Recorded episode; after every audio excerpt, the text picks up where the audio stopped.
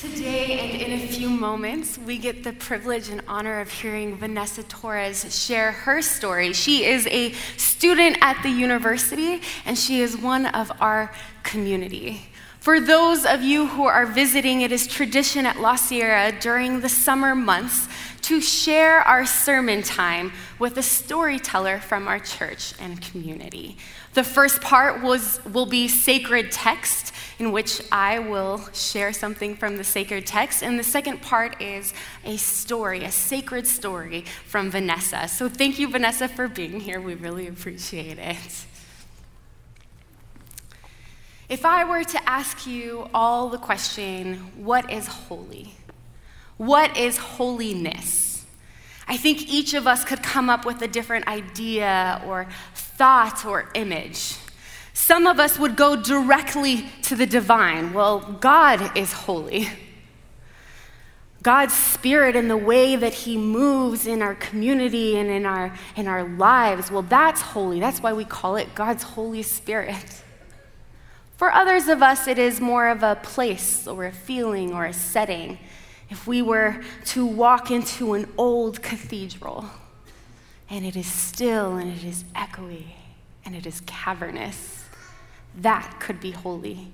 Or when you're standing where the sand meets the ocean and you are suddenly struck with this overwhelming feeling of how small you are in relation to the rest of the universe, that could be holy. But others of us, when we think of the word holy, we hear it more like a weapon. It's an overwhelming burden, a reminder that we are not everything that we should be in our Christian walk. It is a negative meaning. It's a negative connotation for us. It's a list of all of the things that we have to do and practice in order to be considered good enough for God. And it is a reminder that we will never measure up. When I think of this concept of holiness, my mind often goes to Martin Luther. Martin Luther, before he fulfilled his role as reformer in the Protestant Reformation, Martin Luther, a monk of no significance, overwhelmed with this idea, this concept that holiness is something that you have to achieve individually. Martin Luther did seemingly crazy things to rid himself of the inner darkness, to rid himself of any sin or, or, or anything that could taint his being holy. He would start with things like fasting, fasting to the point of starvation. He would do things like self flagellation or self beating or self whipping. He would sleep, go sleep deprived for days. It seemed as if there was nothing that would stop him from trying to achieve individual holiness. In fact, Martin Luther even said himself if anybody could have achieved heaven by being a monk, it was him. After some time, he started thinking to himself, there has to be more than this. There has to be more to the church, to the gospel than this. And he started to to go through his Bible, the Psalms and the Gospels. And one of the texts that he fell on is found in Romans 1:17, which reads, "For the gospel in the gospel the righteousness of God is revealed, a righteousness that is by faith from first to last, just as it is written, the righteous will live by faith." And in that moment, Martin Luther finds a deeper understanding of holiness. It's not the holiness of an individual that saves, but rather it is the holiness and the righteousness of God that embraces all of God's people that truly matters. And he found peace and he found comfort. In much the same way today, we often find comfort in this letter that Paul wrote to the Romans. In fact, some of our most oftenly quoted oftenly, I don't know if that's a word, most often quoted verses in the Bible come from Romans. Romans 5 8, but God demonstrates his own love for us in this that while we were still sinners, Christ died for us. Or Romans 8 28. And we know that in all things, God works for the good of those who love him and who have been called according to God's purpose. Or Romans 8 38 and 39, for I am convinced that neither death nor life, neither angels nor demons, neither the present nor the future, nor any powers, nor the height, nor the depth, or anything else in all of creation can separate us from the love of God that is in Christ Jesus our Lord. I heard an amen. I don't know about you, but when I hear these verses or I read these verses, it's as, it's as if peace settles. I feel comfort. And then I'm like, okay, that's good enough for the book of Romans. I will move on. And so often we stop here in the letter to the Romans. We stop here at chapter 8 without realizing that there are eight more chapters. And when we do that, we miss something really crucial that Paul does with the word holy. You see, in the first half, the first half of Romans, all of holiness is about God's holiness and the way that it embraces us and treasures us and gives us sanctuary. But in the second half of Romans, the word holy takes an interesting shift. He starts referring to the holy ones, the holy people. If you were to open up your Bibles, you might not see that phrase, but you would see the word saints, because holy ones or holy people translated to saints. And he starts, he starts talking about the saints, never in the singular, which I find really interesting. Never once does he mention a holy man or a holy woman or a holy child, never once a holy individual. It is always a holy people, a holy community. And for Paul, the Christian community in Rome is of, of critical importance to him. You see, they have gone through a lot of transitions. In the last few decades, the Jews and the Jewish Christians have been banned from the Roman city. And in their place, the non Jewish Christians or the Gentile Christians have kind of risen up and, and taken charge and established a strong Christian community. Now, as Paul is writing this letter to the Romans, the Jewish Christians have returned to find a strong Christian community and a community that is non Jewish and a community that looks at their Jewish customs intermixed with their Christian beliefs with suspicion and skepticism. And why do you do that? And tensions begin to arise between the two groups, between the Jewish Christians and the non Jewish Christians. And they start to ask questions well, how do you worship? What is the right way to worship? Well, who is supposed to lead? Who are the true Christians? And Paul says, wait a second. He hears about this and he writes to them in Romans 10 12. He writes that there is no difference between the Jew and the Gentile. The same Lord is Lord of all and richly blesses all who call on him, for everyone who calls on the name of the Lord will be saved. God's love does not discriminate, says Paul. God's love embraces all. And then he goes on to talk about how this community of saints, this holy community, should act towards one another. He starts off by saying a holy community is generous. They recognize that they are only as strong as their weakest member, and so they share resources and they uplift each other. A holy community is hospitable. They recognize that the stranger is also a child of God, and so they care for the strangers in their midst. A holy community is inclusive.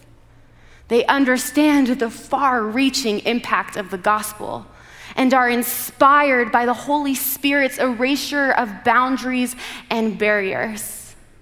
And in this diversity, they recognize that there are different expressions and different ways of living out the gospel and understanding the gospel. And in that, there will, of course, be tension and there will be conflict, but there will also be communication and dialogue and conversation.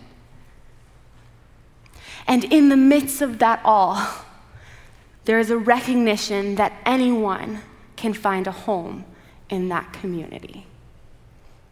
You see, the book of Romans Holy is not about an individual achievement.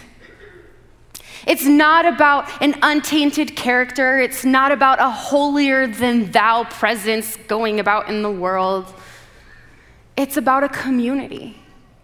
It's about a community that is committed and partnered with God. It is about a community in which the Holy Spirit pours out love and empowers works of love.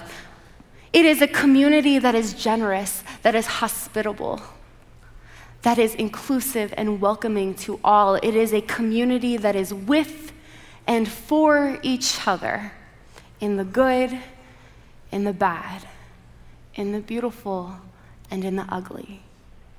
In short, holiness is a community activity.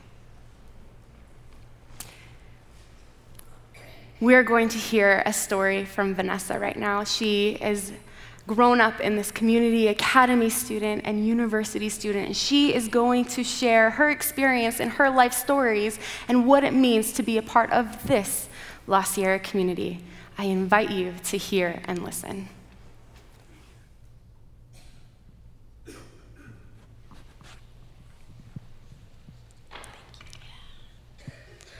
Hi, everybody.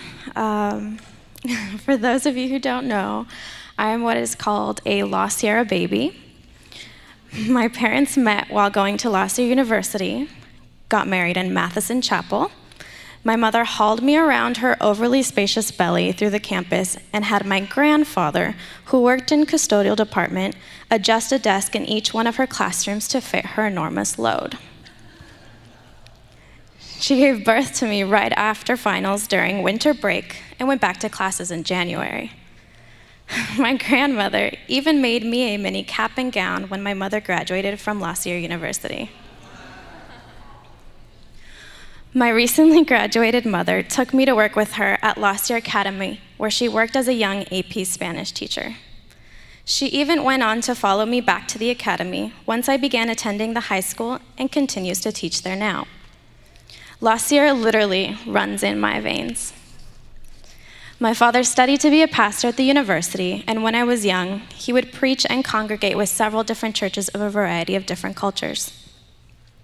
We went to Brazilian churches, Spanish churches, English churches, and along went little me and my younger brother Sebastian, always meeting new children and experiencing church in many different ways. I was a bit of a not so social child and always had a harder time making friends especially while moving around so much and never truly settling on one church home. Around the age of 10 or 12, we landed at La Sierra University.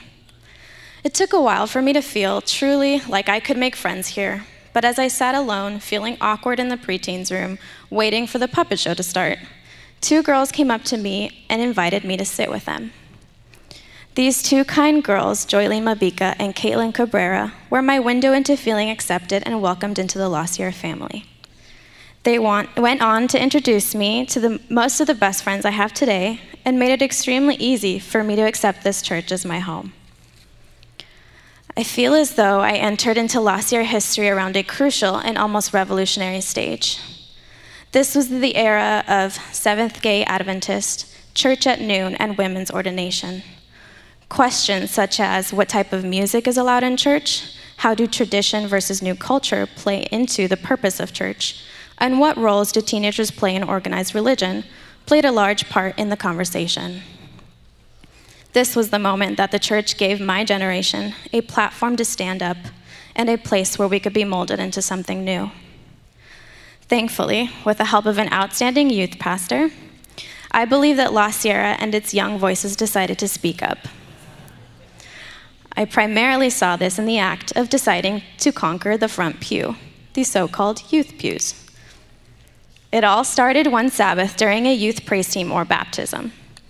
Instead of sitting where we normally sat, in the darkness of the upstairs right wing, Pastor Austin had the bright idea of encouraging the youth to sit in the front pews to show our support for our friends. I remember feeling very exposed and almost kind of watched I actually had to put my phone down, pay attention, and engage now. After setting aside the distractions, I was able to listen to actually listen to what was going on and to be a part of the conversation.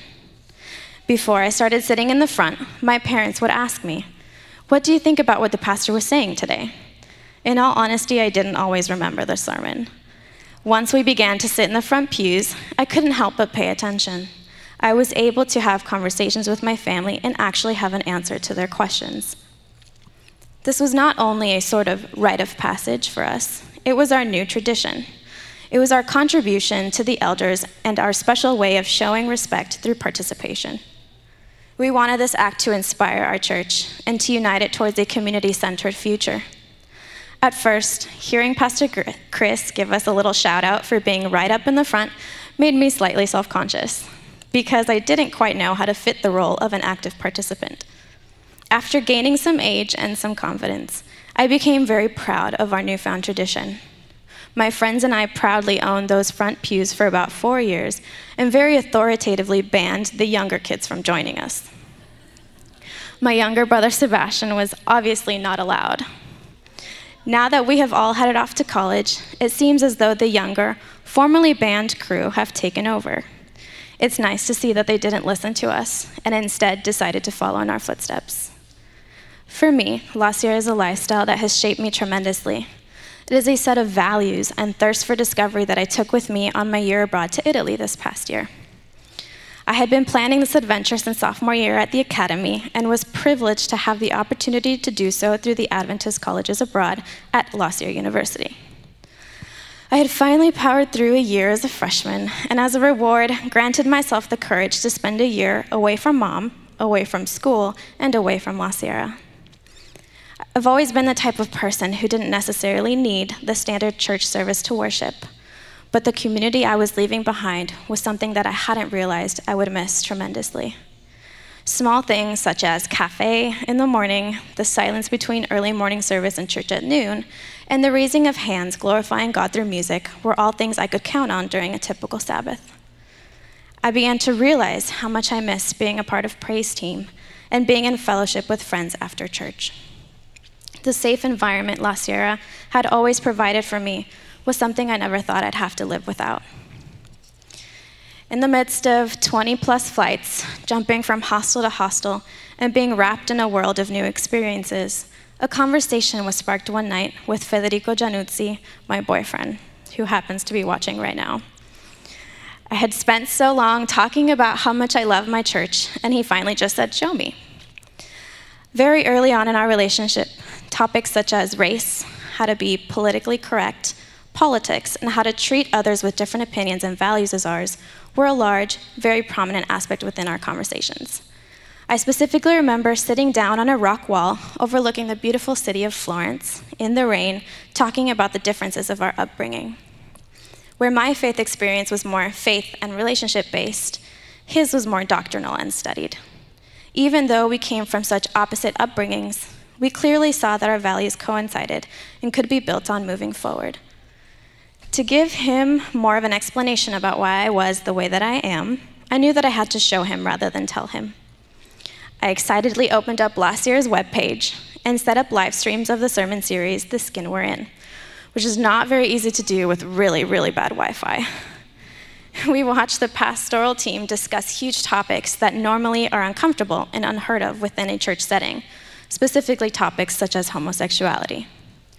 Race, gender, religion, politics, and sexuality are all topics that seem to be too much of a taboo within our Christian society and don't seem to be off limits at La Sierra. I mean, how awesome is it that I can say that I received my sexual education from church? Federico, who comes from a Catholic background and a more conservative Adventist experience, was shocked to hear that such things could be mentioned in church. This is one of the things I was very proud to show off. I hadn't realized how fortunate I was to receive an education within church, an education most people are forced to find elsewhere or not at all. After a few videos and a long night of conversing about values, family, and community, I opened up my phone. With tears in my eyes and an extreme amount of homesickness, I decided to message Pastor Chris. I said, Greetings from Italy, Pastor. I just wanted to let you know that I just finished watching the live stream for today, as well as some past videos from the Skin We're In Sermon series with my boyfriend here at the ACA campus in Italy. I want to thank you because La Sierra University has been a huge passion of mine and is a topic of conversation within our relationship. He is a theology student who has struggled with the not so grace oriented image of Seventh day Adventism displayed within the culture in this country and in this denomination he knows as home. He has heard me speak so passionately about our church and how hugely it has impacted my life, and this evening I finally had the chance to introduce him to the wonderful reality that is our faith community. I thank you and the church not only for reaffirming my faith, but his as well. He sends his thanks. He will be visiting California and La Sierra University Church within the year and will have the opportunity to experience the uplifting family that is our sanctuary. I cannot wait to come home to the safe space La Sierra University Church has always provided for me. While traveling through seven different countries, meeting large amounts of people, cultures, and religions, something about my faith stood out. I greatly attribute that to this faith community. La Sierra is something unique and something I've very much taken for granted. I was so completely unaware that Adventism was different outside of what my normal was and is. One of the ways in which I have seen La Sierra flow through me most is in forming relationships. When you ooze an accepting, loving attitude, it's noticed.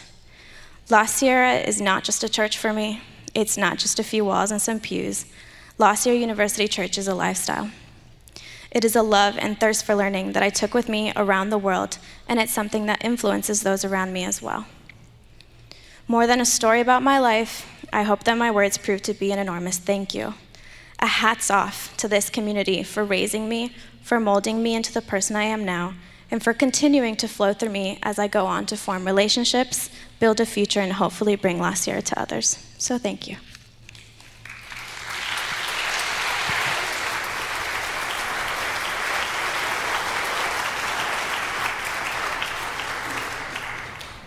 I spent the last few weeks just at the feet of Vanesa, listening to all of her stories and all of her experiences with this community and away from this community. And I finally had to ask her Has there ever been a moment that La Sierra has disappointed you or let you down?